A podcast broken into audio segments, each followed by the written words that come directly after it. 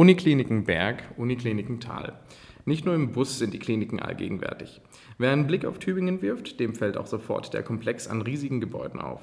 Diese stehen im Dienste der Gesundheit. Krona-Kliniken, Gesundheitszentrum oder Augenklinik sind Begriffe, die man bei einem Spaziergang durch die Stadt immer wieder aufschnappt. Zweifelsohne spielt das Klinikum eine maßgebende Rolle in Tübingen, was man an ihrer Allgegenwärtigkeit auch zu spüren bekommt. Solch ein großer Bereich muss auch geführt werden. Eine Aufgabe, der sich nicht jedermann gewachsen sieht. Im Büro zu einem Gläschen Wasser treffen wir uns heute mit Professor Michael Bamberg, dem leitenden ärztlichen Direktor und Vorstandsvorsitzenden des Universitätsklinikum Tübingen. Herr Bamberg, Sie sind schon 30 Jahre im UKT zugange. Was bedeutet denn das Universitätsklinikum für Sie? Eine, äh, ein Krankenhaus, auf, welches auf hochstem Niveau die Versorgung der Bevölkerung sicherstellt. Und zwar nicht nur im Landkreis Tübingen, sondern bis zum Bodensee hinab, wo wir ja Tag und Nacht als Haus der Maximalversorgung alle bereitstehen müssen, mit entsprechender Ausstattung auch, um die oft schwerstkranken Patienten gut zu versorgen. Mhm. Das bedeutet also, der ähm, Einflussradius bzw. der Radius, wovon Patienten herkommen, der reicht also bis in den weitesten Süden des Landes. Ja, weil im Norden ja die äh, Stuttgart mit seinen Krankenhäusern ja gut versorgt ist und wir im Osten an Reutlingen haben, mit denen wir eng kooperieren, wie im Westen mit Freudenstadt, aber äh, unser Einzugsgebiet liegt im Wesentlichen im Landkreis Tübingen, zu einem Alpklinikum und Richtung Bodensee. Mhm. Wie maßgeblich war denn die Entwicklung vom Universitätsklinikum auch für die Entwicklung von der Stadt Tübingen? Ich glaube, dass man äh, beides voneinander nicht trennen kann. Und ich finde auch gut, dass äh, die Stadt sich sozusagen auch mit äh, in ihrem Namen stellt, Universitätsstadt Tübingen sozusagen damit auch bekannt hat zu dem größten Arbeitgeber hier in der Region mit 10.000 Mitarbeiterinnen und Mitarbeitern, die wir haben, mit den Tochterunternehmen. Insofern glaube ich, dass wir ganz eng zusammenarbeiten müssen auch und auch es tun. Wir haben ein sehr gutes Verhältnis zu der ähm, Spitze hier im Rathaus, Herrn Palmer, Herrn Sülke im Baubereich, auch in anderen Dezernenten. Also insofern äh, ist klar, dass wir uns aufeinander abstimmen müssen, um das Optimale für beide Seiten zu erreichen. Ja, also ich kenne auch jemanden, also ich glaube, es kennt fast jeder jemanden, der zumindest als äh, Aushilfe im Krankenhaus arbeitet hier. Und ich weiß auch, dass ähm, die Leute auch aus Nagold herpendeln, was ja eigentlich ein Stückchen ist. Aber ich meine, wenn das dann ein so großer Arbeitgeber ist, dann ist das ja selbstverständlich, dass der Radius so groß sein wird. Ja, wobei natürlich in manchen äh, ähm, Spezialdisziplinen die Patienten auch von weiter her kommen. Ich habe mich hauptsächlich auf den stationären Bereich jetzt konzentriert, im Ambulanzbereich kommen sie aus ganz Deutschland, aus, aus Europa, aus der ganzen Welt zu einigen äh, Spezialuntersuchungen, die wir nur hier vorhalten. Ja? Also insofern äh, sind das seltene Erkrankungen zum Beispiel, die hier dann diagnostiziert werden und dann entsprechend auch von den Experten der verschiedenen Fachgruppen behandelt werden. Hat sich Tübingen speziell auf einen Bereich spezialisiert? Also gibt es so etwas wie eine Spezialisierung des UKT oder ist man hier so allgemein Genie? Nein, man muss sich natürlich schon konzentrieren. Insgesamt äh, müssen wir ja, wie gesagt, Tag und Nacht äh, parat stehen für die, für die Patienten, aber unsere Schwerpunkte liegen sicherlich in der äh, Onkologie, also in der Krebsbehandlung. Das ist einer der, der Schwerpunkte. Ein weiterer ist in der Neurologie, neurologische Erkrankungen, Demenzerkrankungen, äh, Parkinson, Alzheimer zum Beispiel. Weiterer ein großer Schwerpunkt ist die Infektiologie. Und der vierte Schwerpunkt, wir haben vier große Schwerpunkte, ist dann Diabetesforschung und Angiologie. Und äh, insofern haben wir da schon große Aufgaben und das ist aber verbunden auch mit unseren Schwerpunkten der Forschung. Also wir stimmen uns mit der Fakultät und Universität da in der Krankenversorgung sehr stark ab. Man kann nicht in allen Bereichen Spitze sein, aber das sind unsere Schwerpunkte, wo wir auch äh, entsprechende Persönlichkeiten nach Tübingen geholt haben. Sie gewinnen konnten hier für die Forschung wo wir natürlich auch die Gelder bereitstellen, damit sie auch diese Forschung und aber auch die Krankenversorgung auf hohem, ganz hohem Niveau betreiben können. Und ähm, die, den Fokus auf Onkologie ist der Ihnen zu verdanken?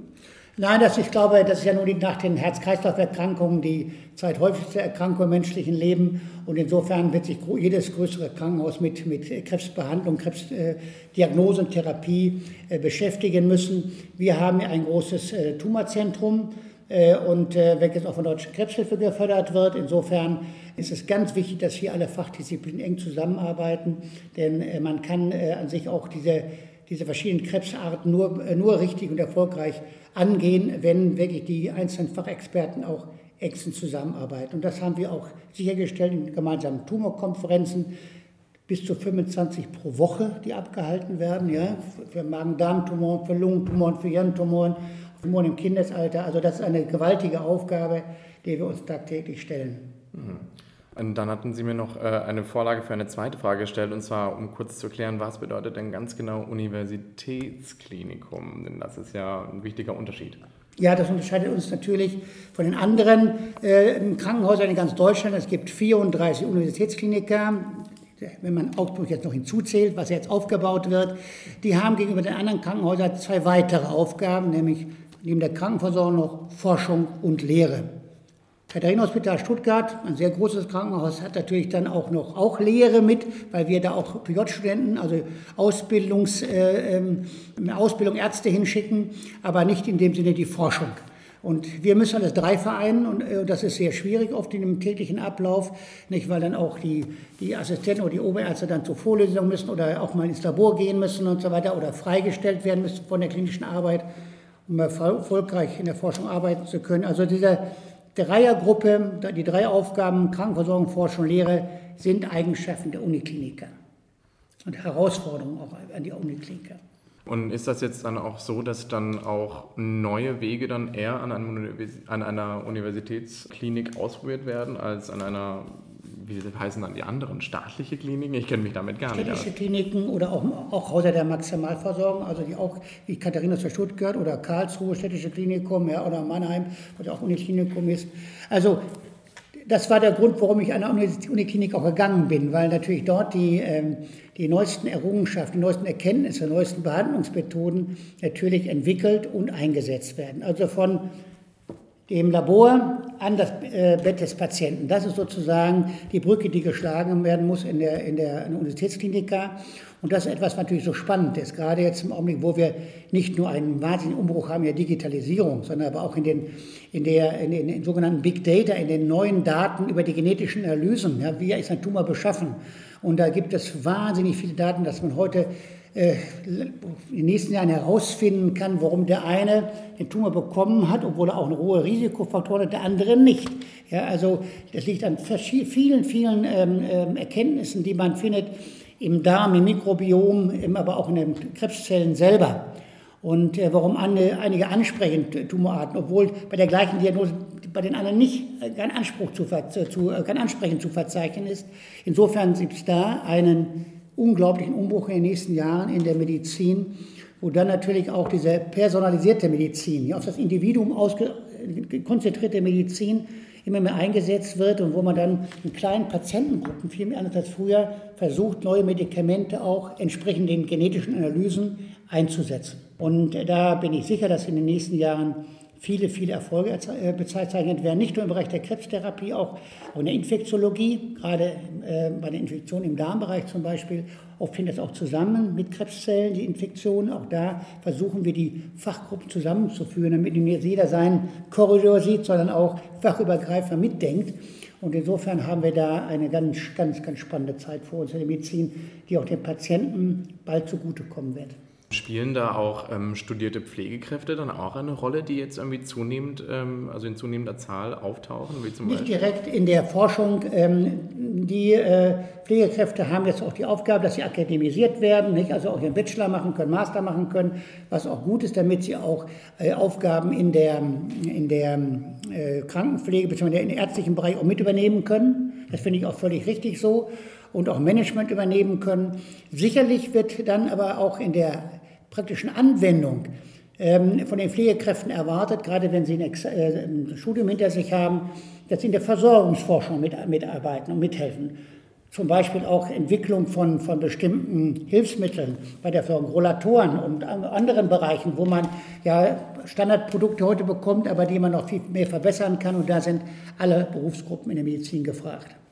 Und, ähm, und zwar bei der Forschung nehme ich dann an, dann sind dann die Stiftungen, die hier auch vertreten sind, wie Max-Planck-Institut und so weiter, das, äh, die spielen dann, äh, nehme ich an, eine große Rolle oder bei der Symbiose zwischen. Ja, das sind äh, vom, äh, vom Bund äh, finanzierte mhm. große Forschungsinstitute. Mhm. Max Planck ist eins davon, äh, natürlich auch ähm, noch Helmholtz-Zentren zum Beispiel. Ja. Äh, also es gibt da äh, Leibniz-Zentren, äh, denen wir, mit denen wir eng zusammenarbeiten, weil die auf die Grundlagenforschung sehr ähm, fokussiert sind. Aber auch da gibt es sehr starke Kooperation in der Zwischenzeit, weil wir natürlich auch deren Erkenntnisse, deren Denkweisen mit einbeziehen wollen und äh, zusammen sind wir besser als jeder für sich alleine. Ja? Ja. Und das ist in Tübingen hervorragend. Also in Tübingen äh, das merkt man auch bei den Forschungsmitteln. Wir bekommen für die Forschung und Lehre also 110 Millionen Euro pro Jahr vom Land und holen nochmal 95 Millionen an Drittmitteln von anderen Institutionen dazu. Also für einen Euro holen wir 90 Cent dazu. Damit sind wir in Deutschland führend, ganz weit vorne. Und äh, damit können wir auch Forschungsgebäude, wie da hinten sehen, die drei in der Neurologie, mhm. der Mensch-Zentrum, Zentrum für integrative Neurowissenschaften und der Hertie-Zentrum äh, ähm, dort auch mitfinanzieren. Ja? Mhm. Also das ist, da sind wir sehr erfolgreich, eben aufgrund aber auch der Verbindungen mit den äh, großen Instituten, eben wie Max Planck hier vor Ort. Ja, da, ähm, als ich beim Blutspenden war, haben wir uns amüsiert darüber, weil hier oben alles so schön aussieht und unten bei uns im Tal unser Brechtbau einfach zerfällt. Aber das war, ja, da haben wir uns dann lustig darüber gemacht, dass wahrscheinlich eine Lampe so viel gekostet hat wie die Sanierung unseres armen Gebäudes. ähm, ja, ja. Ähm, ja, ähm, dann wollte ich noch fragen, auf dem Weg hier ist uns das Ronald McDonald Haus aufgefallen. Ist das, äh, hat das was mit McDonalds zu tun? Das, ja, ja. Äh, das, ähm, da, da habe ich drei, drei Jahre lang drum gekämpft mit dem Vorstand der Ronald McDonald Stiftung. Das hat mit, mit, McDonald's, mit McDonalds zu tun, das kommt her. Die haben Elternhäuser äh, errichtet in Deutschland oder auch in der Welt, aber in Deutschland ähm, für schwerstkranke Kinder. Also hier können die Eltern auch mit Geschwisterkindern übernachten und wohnen. Wir haben 30 Apartments und die Stiftung hat das, diese 5 Millionen äh, Euro selber finanziert, betreibt es auch selber.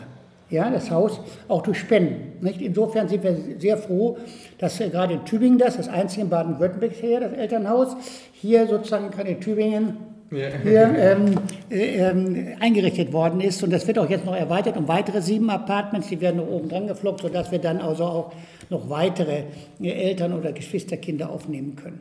Ja, das ist aber sehr schön. Ja, da hat man uns nämlich gefragt, wie das im Zusammenhang damit reinhängt. Ja, dann in dem Zusammenhang gleich noch eine Frage. Und zwar nehmen Sie denn hier im Krankenhaus dann auch die Tübinger Blase, wie man sie so nennt, wahr? Also dass Tübingen so irgendwie eine Stadt für sich ist, die ganz anders funktioniert als andere Städte?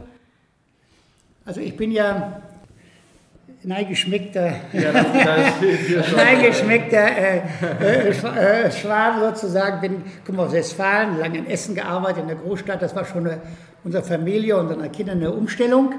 Äh, aber wir fühlen uns ja sehr wohl.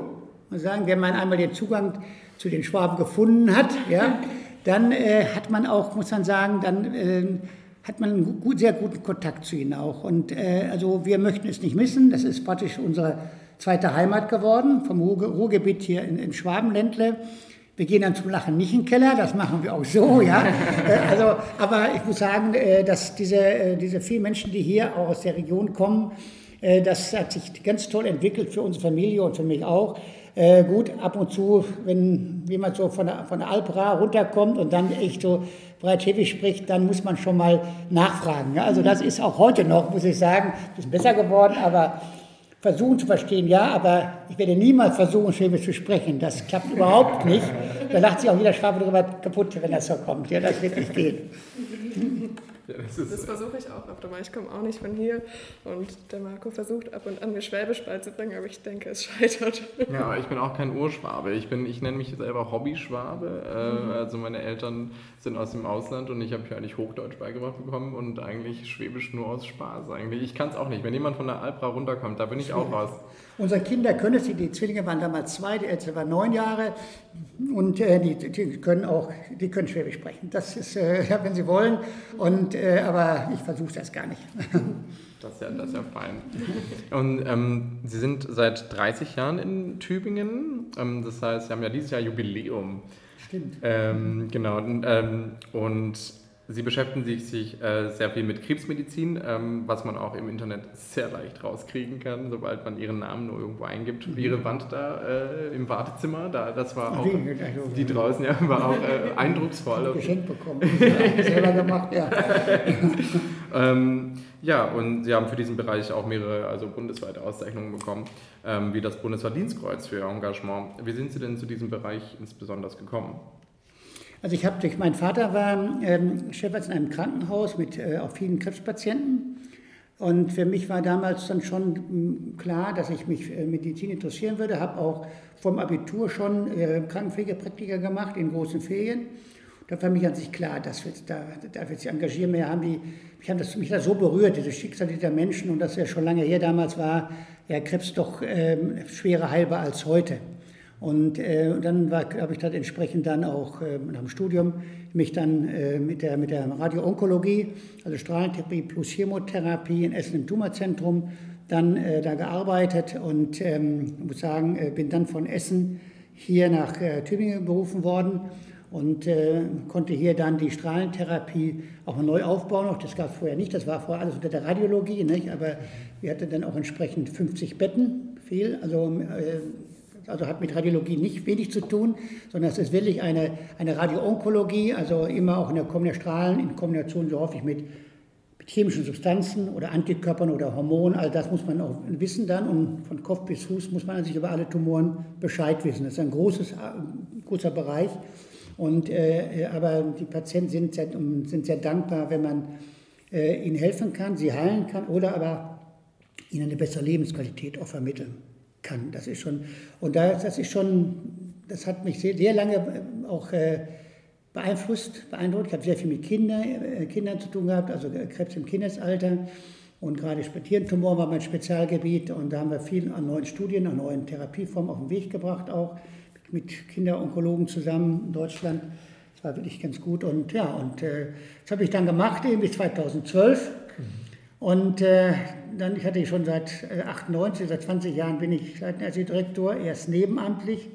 Ja, und äh, dann geht das immer nicht mehr. Dann kann ich eine eigene Klinik noch äh, betreiben und dann noch ein Großklinikum leiten. Das wurde dann immer klarer. Ähm, und äh, dann musste ich mich entscheiden, dann habe ich gesagt, okay, nehme ich die Herausforderung mal an, auch mal etwas, anderes zu machen, was zu gestalten, auch im Management und hier äh, den Standort nach vorne zu bringen weiter und habe dann eben mein, äh, frühzeitig dann auch schon meinen äh, mein, mein Direktorposten in der, in der Radioonkologie abgegeben, gab Nachfolger dann, mit der ich zufrieden bin, sehr guter Mann, Professor Zips. Ja, und seitdem mache ich das hauptamtlich seit 2012, also äh, Management, aber auch da kann man direkt und indirekt dem Patienten noch viel Gutes tun. Ich kriege heute immer noch ein bis zwei Anrufe oder Mails am Tag mit Vermittlung von Terminen, mit Anfragen und so weiter. Das gehört immer noch dazu. Ja? Und das, äh, man zeigt auch, dass es immer noch drin ist, in, in, mitten im Leben auch, äh, und auch in den Sorgen und den Nöten der Betroffenen. Mhm. Und ähm, wie sieht denn also so ein Alltag bei Ihnen aus? Gibt es sowas wie einen Alltag oder nee. nein? Nein, nein. Das ist, ich sage ja, wenn man morgens kommt, da stehen so so zehn kleine Päckchen auf dem Tisch und überspringt ein Teufelchen raus. Ja? und wenn das gelingt, dann neun wieder reinzudrücken ja? und einer bleibt übrig, dann ist schon Erfolg. Ja? Also, äh, sag mal, wenn man zehn Prozent am Tag positive, positive Erfahrungen bekommt und ähm, positiv vermittelt wird, dann kann man die 90 Prozent andere Dinge nicht so gut laufen auch überstehen, denn man kriegt ja meist nur das, sehr viel das Negative, was nicht klappt, auf den Tisch. Ja. Und ich sage, toll, also das Tolle hier, die sagen, das läuft nicht gut. Die eine Direktor und Direktorin sagt, ich, will, ich habe zu wenig Betten, ich muss dieses Gerät haben und so. Also das ist jeden Tag immer wieder dann äh, auch Patientenmeinungen, Patientenklagen, auf die man eingehen muss und äh, auch manche der Leiter der Abteilung zusammenführen muss, dass man zusammen mehr machen kann als jemand alleine auch wieder. Ja. Also die da zusammenzuführen, das ist äh, eine hochinteressante, hochspannende Aufgabe, aber hm, geht von morgens bis abends, bis auch Abendtermine, nicht? um da auch dann auch in der Politik, hinter den Kulissen, in, äh, sei es in Stuttgart oder auch in Berlin, dort auch noch Einfluss zu nehmen, gerade jetzt mit dem Pflegestellenförderprogramm. Da haben wir sehr darum gekämpft, nicht, dass da entsprechend jetzt auch was passiert. Scheint so zu sein, dass es kommen wird. Ähm, wir haben dort, wir haben wenig äh, dreijährige ausgebildete Pflegekräfte auf dem Markt in Deutschland. Deswegen sind wir vor vier Jahren schon als Erste angefangen in Deutschland ausländische Pflegekräfte einzuwerben. Mit den Philippinen, damit Italienern und Serben. Auf drei haben wir uns konzentriert, aber hauptsächlich Philippinen. Die bleiben auch hier. Und insofern waren wir auch dieses Jahr kommen wieder 60 dazu. Und das werden wir weiter vorantreiben, werden auch selbst Wohnungen bauen nicht? Und, und Apartments bauen. Und insofern ähm, müssen wir das hier sicherstellen. Und deswegen haben wir fast alle Stellen besetzt. Ja? Aber wir haben auch viele Arbeitsverbote, weil natürlich die Schwangerschaften dann da sind und wir viel Nachwuchs bekommen in Deutschland und die dann fallen von heute auf morgen dann aus. Und äh, das ist schon nicht so einfach, da auch Reserven, Puffer zu haben ähm, und um da dann auch Aushilfe stellen zu können für die verschiedenen Stationen. Wir haben deswegen noch keine Stationen geschlossen. Andere Großkliniker haben schon mhm. mehrere Stationen geschlossen, weil sie keine Leute mehr bekommen. Wir haben auch da mit der, der Krankenpflegerhilfe, Ausbildung auch, also auch die Hilfsberufe mit einbezogen. Haben die Servicekräfte mit eingesetzt auf den Stationen, damit die das Essen austeilen, damit die Pflege sich auf die Pflege konzentrieren kann. Das haben sie gelernt. Ja? Und äh, das sollen sie auch hochqualitativ machen. Und insofern äh, ist das eine, eine, eine, jetzt eine Mischung aus verschiedenen Berufsgruppen, aber Pflege zu Pflege, das ist ganz wichtig. Mhm. Was mich jetzt persönlich noch interessieren würde, wenn Sie jetzt sagen, ähm, Anwerbung im Ausland, wie funktioniert das? Also setzt man sich da mit, keine Ahnung, dem Konsulat in äh, Verbindung oder wie, ja. also, wie ist das? Genau richtig. Wir haben uns mit dem Konsulat in Verbindung gesetzt hier in Stuttgart und dort der, der, der letzte Konsul, der hat das vor vier Jahren schon mit der Frau von der Leyen, also noch Absolutministerin war, in Manila mit ein, eingestielt sozusagen. Und äh, wir haben das auch dann über die Botschaften entsprechend gemacht, machen über, über Skype dann die Interviews. Ja? Wenn in Italien fahren wir selber hin und gucken es die an, aber da, und haben dann natürlich wird darauf gelegt, dass wir mindestens ein B1-Examen haben, also nicht, dass wir zumindest ein bisschen Deutsch sprechen können, dann werden sie als krankenfähiger Helfer eingestellt werden hier weiter geschult bis B2-Sprachexamen und dann müssen sie auch noch die Gleichwertigkeits-, also Fachkundeprüfung machen. Da brauchen wir auch noch Zeit dazu. Wir brauchen etwa so anderthalb Jahre, bis die Philippinen, Italienern ähnlich, eingearbeitet sind. Italiener brauchen keine Fach, äh, äh Gleichwertigkeitsprüfung oder Fachkundeprüfung machen, weil die aus der EU kommen. Wir müssen das Sprachexamen aber machen. Und wir haben auch gelernt, dass man sie nicht so früh, auf, zu schnell auf die Stationen schicken darf, sondern erstmal richtig lernen, die Sprache und auch die Abläufe. Nicht? Und dann mal eine Woche auf Station, aber dann nach anderthalb Jahren sind die so weit, dass man äh, die zu 90, 95 Prozent einsetzen kann. Und die sind immer, ich muss sagen, immer gut gelaunt, immer fröhlich, das ist auch immer eine positive Geschichte und fühlen sich auch hier wohl. Das wissen wir von den Philippinen. Es werden noch mehr kommen noch. Wir werden hier so äh, Klein Manila bekommen wahrscheinlich. Ja. ja, das ist ja, ja, das ist ja super interessant, weil ich finde so den Blick hinter die Kulissen bzw. die Arbeitsabläufe oder wie eben sowas funktioniert, das, äh, damit befasst man sich halt meistens dann doch nicht. Wie merkt man denn, dass man jemanden zu früh auf die Station geschickt hat, was Sie gerade gesagt haben?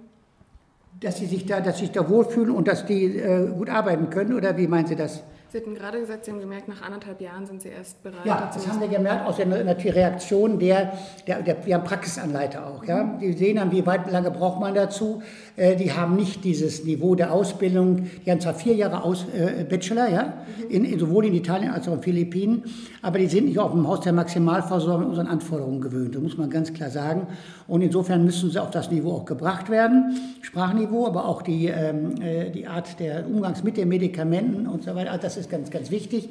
Und ähm, die sind aber lernen sie und machen das wirklich richtig gut. Und dann werden sie bei uns ja auch, voll bezahlt wie die deutschen äh, Arbeitskräfte, Pflegekräfte.